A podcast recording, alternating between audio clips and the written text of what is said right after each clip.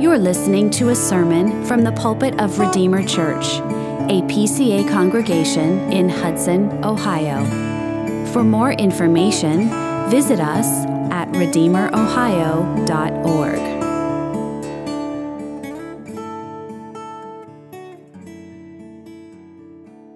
If you would turn with me in your Bibles to the book of Acts, chapter 28. We're looking at verses 23 through 28.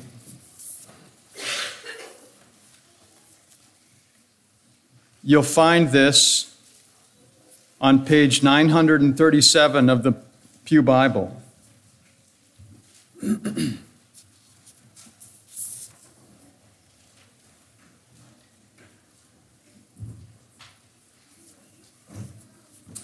Acts chapter 28 and verses 23 through 28.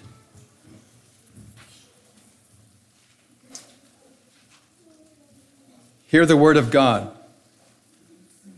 When they had appointed a day for him, they came to him at his lodging in greater numbers. From morning till evening, he expounded to them, testifying to the kingdom of God and trying to convince them about Jesus, both from the law of Moses and from the prophets. And some were convinced by what he said, but others disbelieved. And disagreeing among themselves, they departed after Paul had made one statement. The Holy Spirit was right in saying to your fathers through Isaiah the prophet, Go to this people and say, You will indeed hear, but never understand and you will indeed see, but never perceive. For this people's heart has grown dull, and with their ears they can barely hear, and their eyes they have closed, lest they should see with their eyes, and hear with their ears, and understand with their heart, and turn, and I would heal them. Therefore, let it be known to you that this salvation of God has been sent to the Gentiles. They will listen.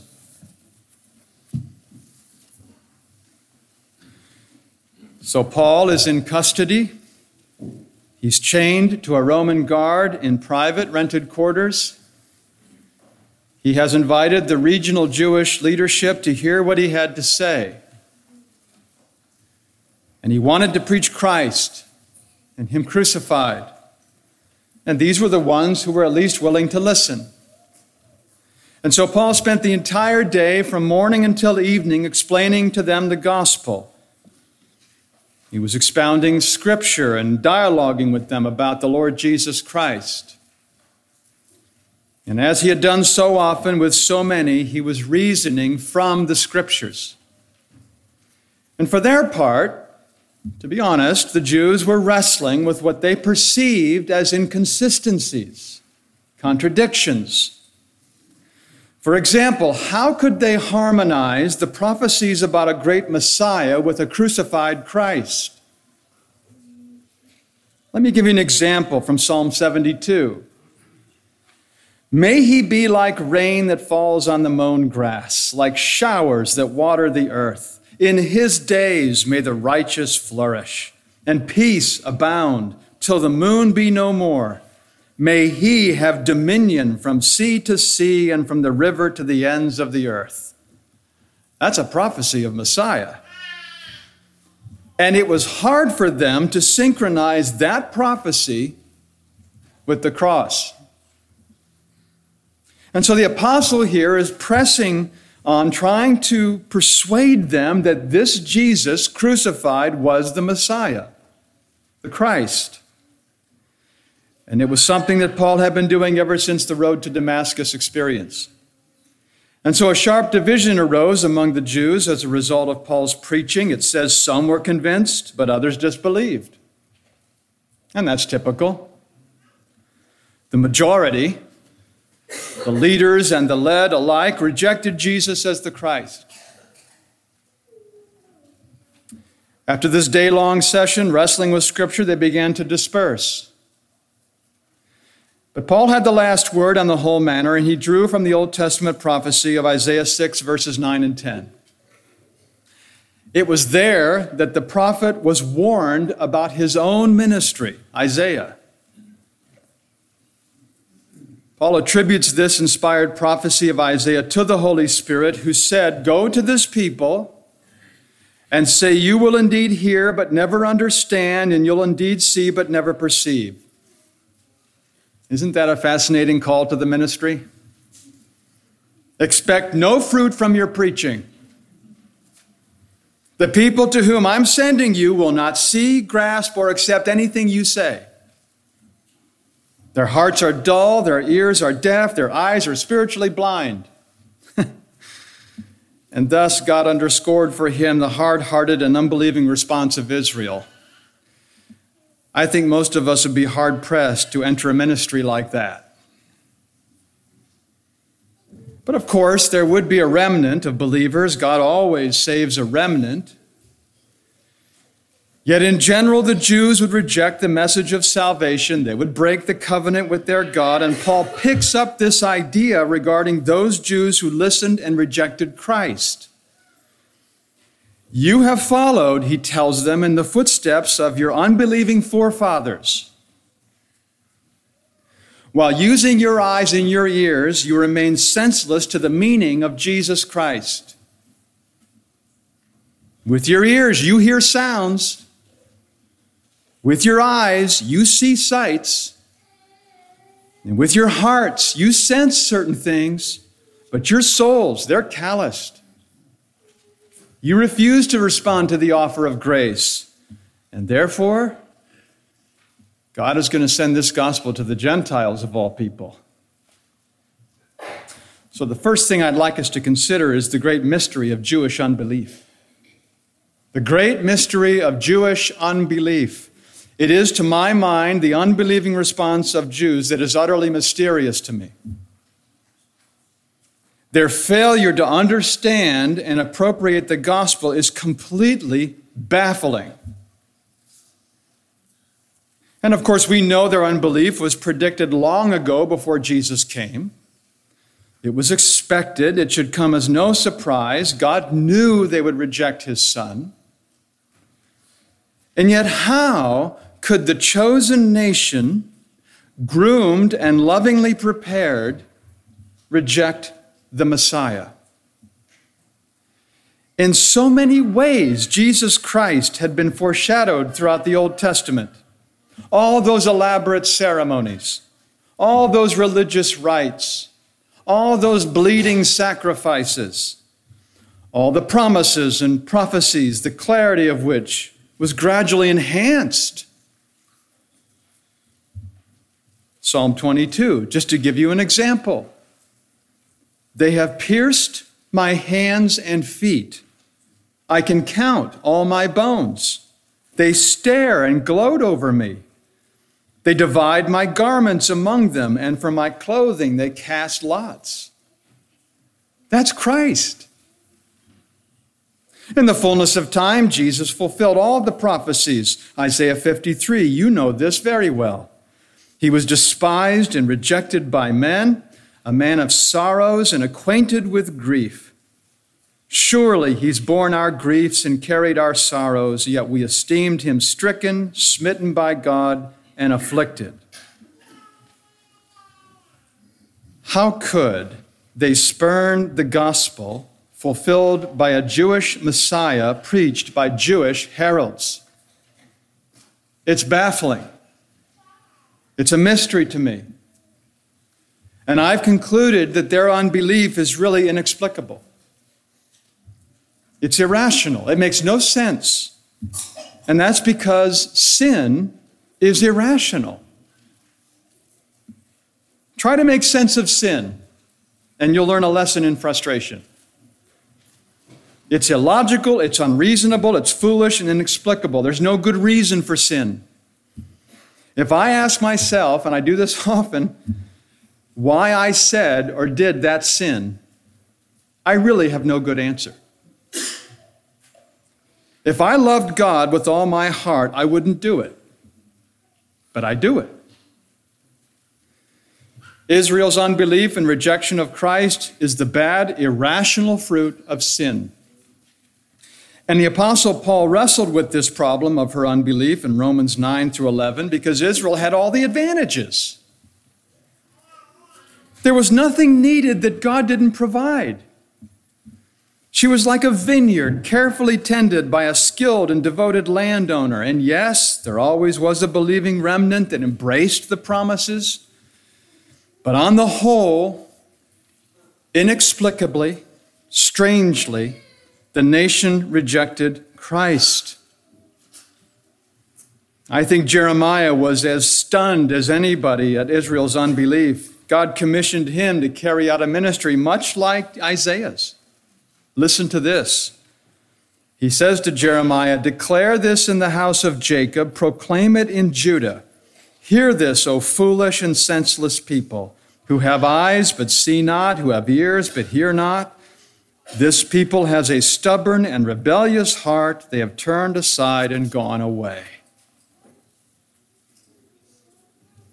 And the th- same thing could be said to describe the unbelieving Jews of Paul's day. They had stumbled like blind men. They were foolish and unreasonable. And yet, do we not see the same phenomenon happening in our day?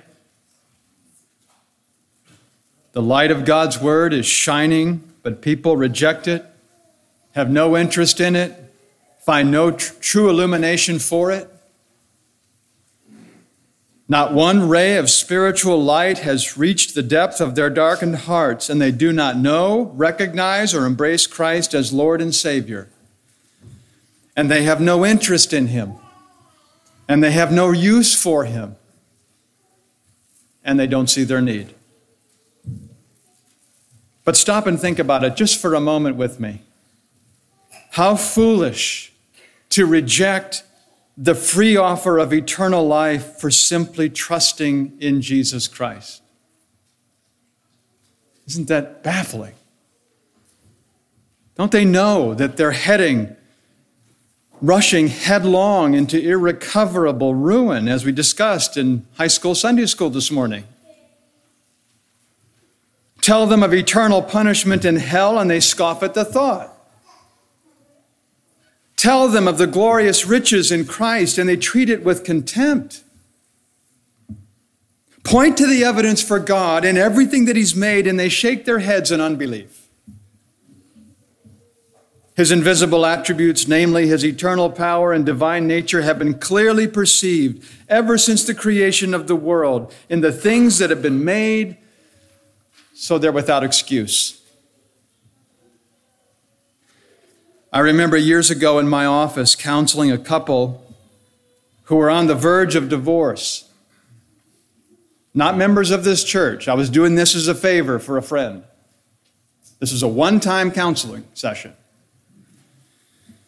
She was just tired of him and she wanted out. There was no infidelity, no grievous sin, no valid reason at all, just a weariness of being married to Him.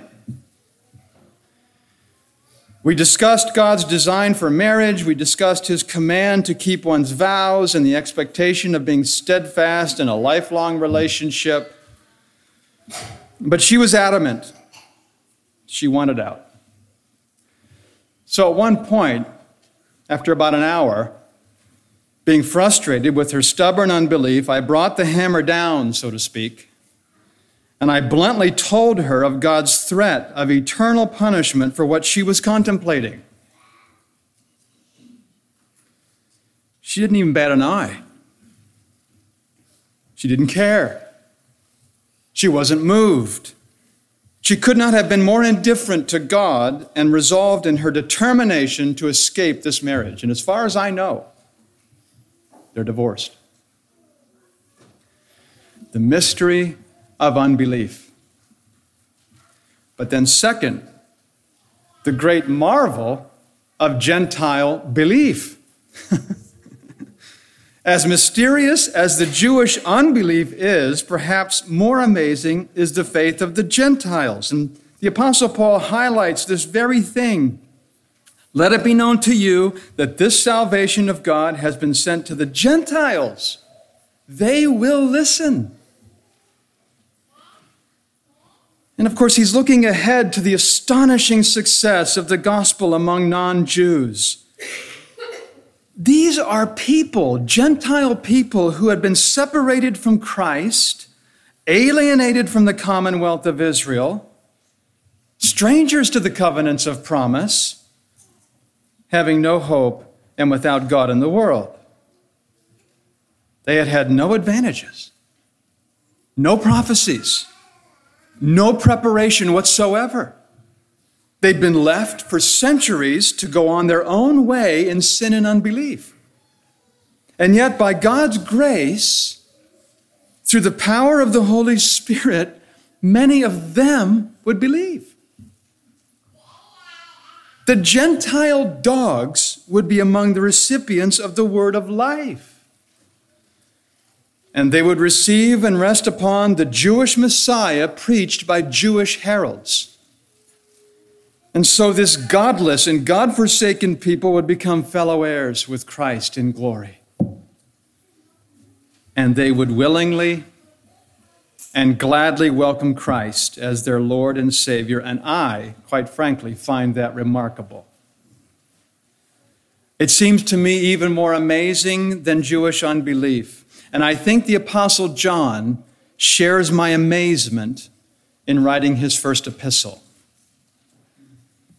Elder Van Drunen read this text earlier. I'll read verse 3 from 1 John 1. That which we have seen and heard, we proclaim also to you, so that you too may have fellowship with us. Now, if you know Greek, you recognize that there's a word there that can be translated in one of two or three ways. Here, they translate it also and two. It can also be translated even. So let me reread it for you. I think this is the better translation. That which we have seen and heard, we proclaim even to you, so that even you may have fellowship with us. He's writing to Gentiles. It's as if John is utterly dumbfounded at something totally unexpected, even to you. We apostles have testified to these things among Palestinian Jews, but now I, an apostle myself, testify and announce these glad tidings even to you Gentiles. And it's baffling. For thousands of years, the majority of mankind had been formally excluded from the covenants of promise. They had been left to grope around in the darkness of pagan superstition. But now, lo and behold, the grace of God in Christ is extended to them. And it really shouldn't have been so surprising, I guess. God had promised it early on. Again, in the text that Elder Van Drunen read, I'll bless those who bless you, and him who dishonors you I'll curse, and in you all the families of the earth will be blessed. And there in that promise, the Lord implied the Gentile believers will be blessed. The Jews overlooked it, the Gentiles didn't know about it, but it was God's plan all along. So, even though people overlooked it, the inclusion of the Gentiles was a part of the promise, and it was a significant feature of the messianic hope from the very beginning. God planned to save a people from all the tribes of earth, not just Jews. It is the mystery of Christ, according to Ephesians 3. And Paul says this mystery is that the Gentiles are fellow heirs members of the same body and partakers of the promise in Christ Jesus through the gospel. Our congregation here, this little church, is comprised mainly, I think, of believing Gentiles. That's amazing. On that final day, there's going to be a multitude that nobody can number from every tribe on earth. But isn't that just like God? So rich, generous, gracious, and glorious. It's no surprise that Christ will have such a vast crowd to worship at his throne, the mystery of Gentile belief. But then, third and finally, we should consider the majesty and the wonder of God's grace. In both the accomplishment and the application of the gospel, His grace is wonderful. Our salvation, according to the language of Hebrews 2, is a great salvation. It's a great salvation. The one who decreed it is great. The one who accomplished it is great. The one who applies it is great. The gospel that it reveals, the miracles that confirm it, the precious blood that obtained it, the power that accompanies it, all of it is great. And all the incredible fruit that is born in this fallen world is great. It's a great salvation. No other salvation compares with it. Nobody can fully express how great it is. And throughout all eternity, and I'm not even sure what that means. But no end will marvel at it and will never grow weary in doing so. It saves you and me from heinous sin and vast, unending misery. No wonder it's called a great salvation. And I think the mind is staggered at the gracious nature of our redemption in Christ because God bestows it upon all and upon any who trust in his Son without exception. If anyone thirsts, let him come to me and drink. And I'll be honest with you. I would find it difficult, if not impossible, to give anything good to my enemies, especially those who profaned my name, insulted my person, and then killed my son.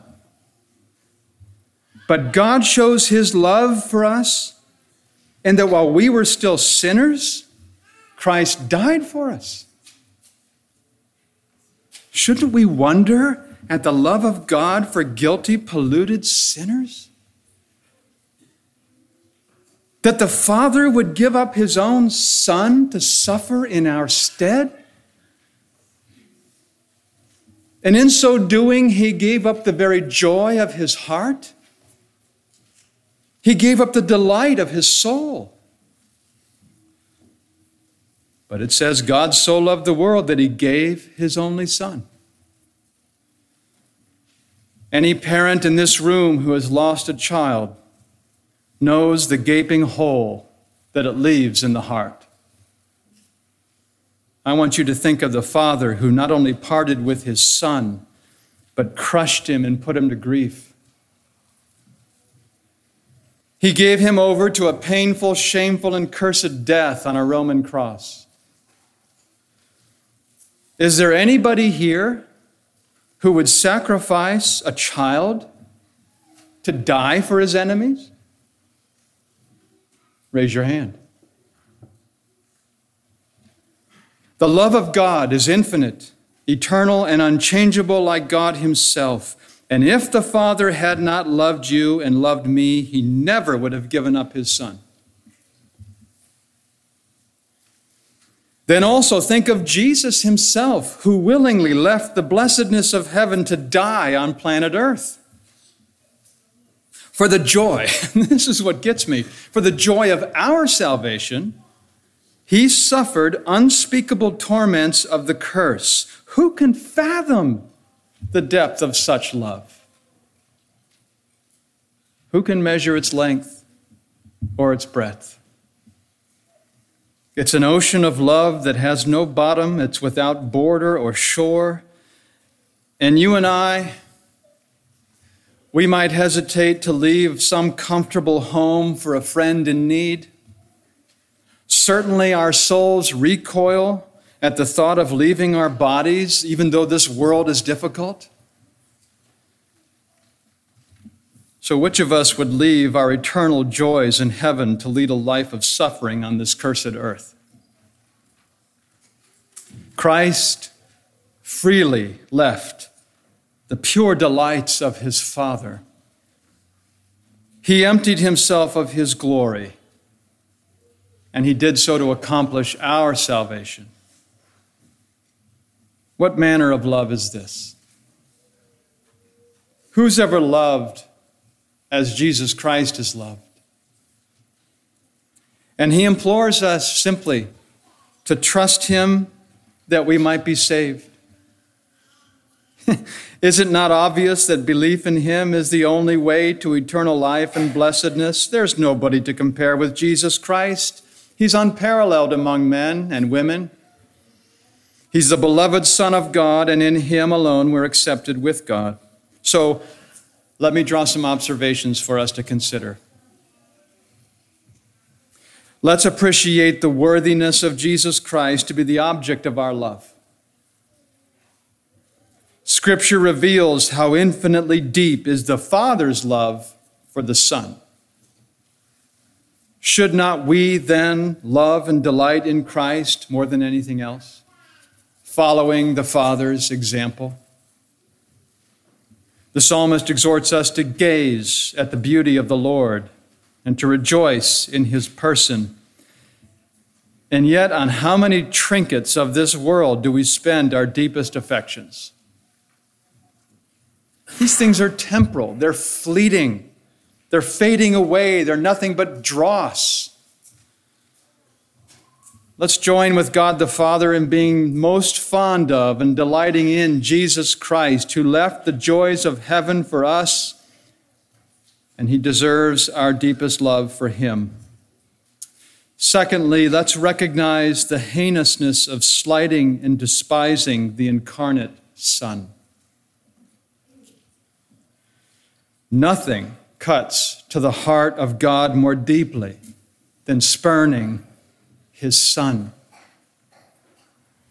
From all eternity, Christ was the Father's delight, his everlasting joy. And so I ask, did he deliver him up for sinners, for them simply to trample him underfoot? Does this not grieve the divine heart? Is it not deeply offensive to God the Father? It's to strike at the very apple of his eye. It's to insult the beloved Son.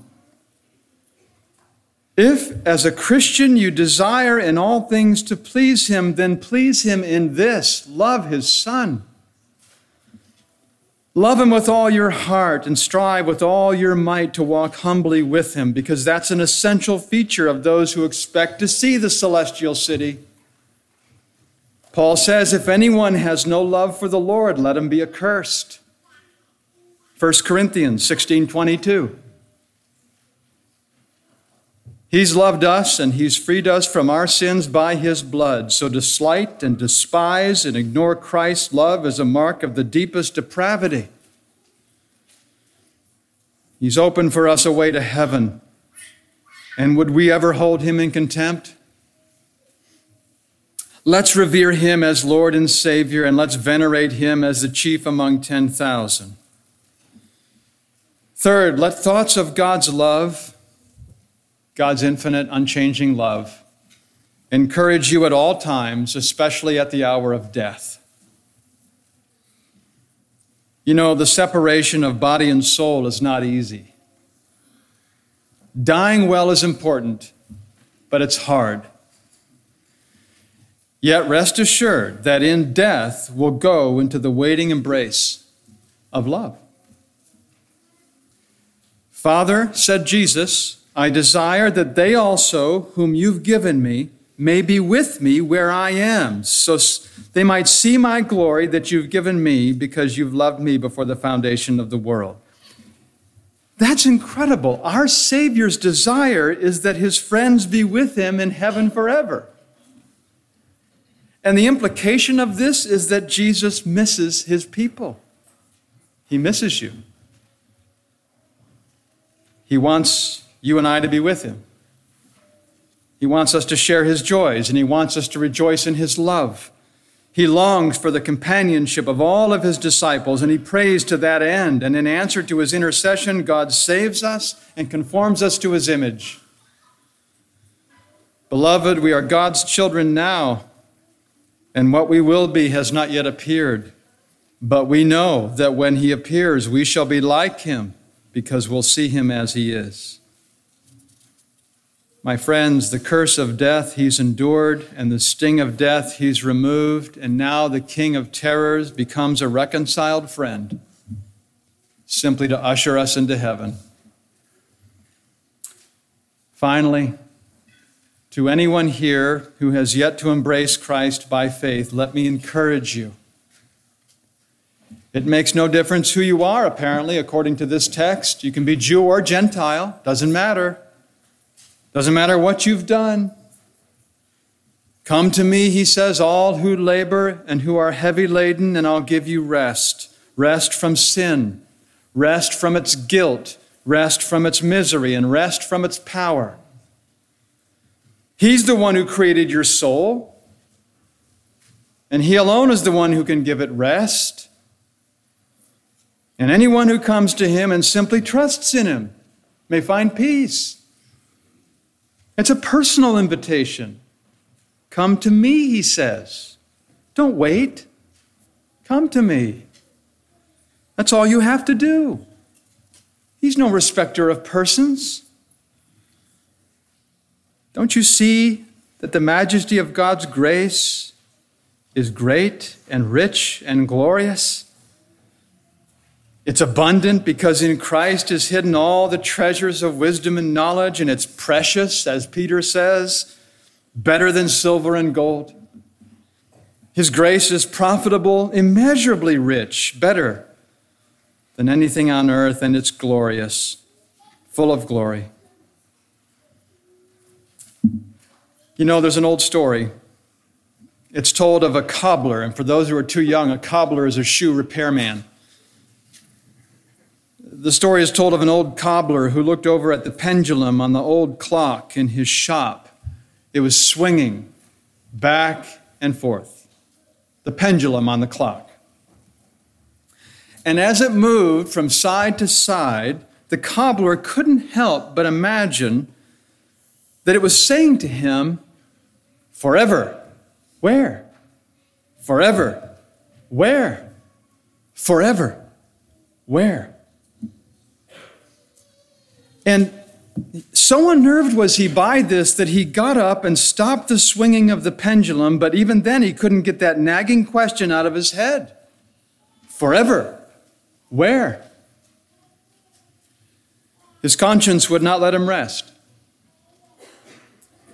He hadn't yet answered the question, and he found no peace until on his knees, as the story goes. He finally responded with a sincere belief in the Lord Jesus Christ.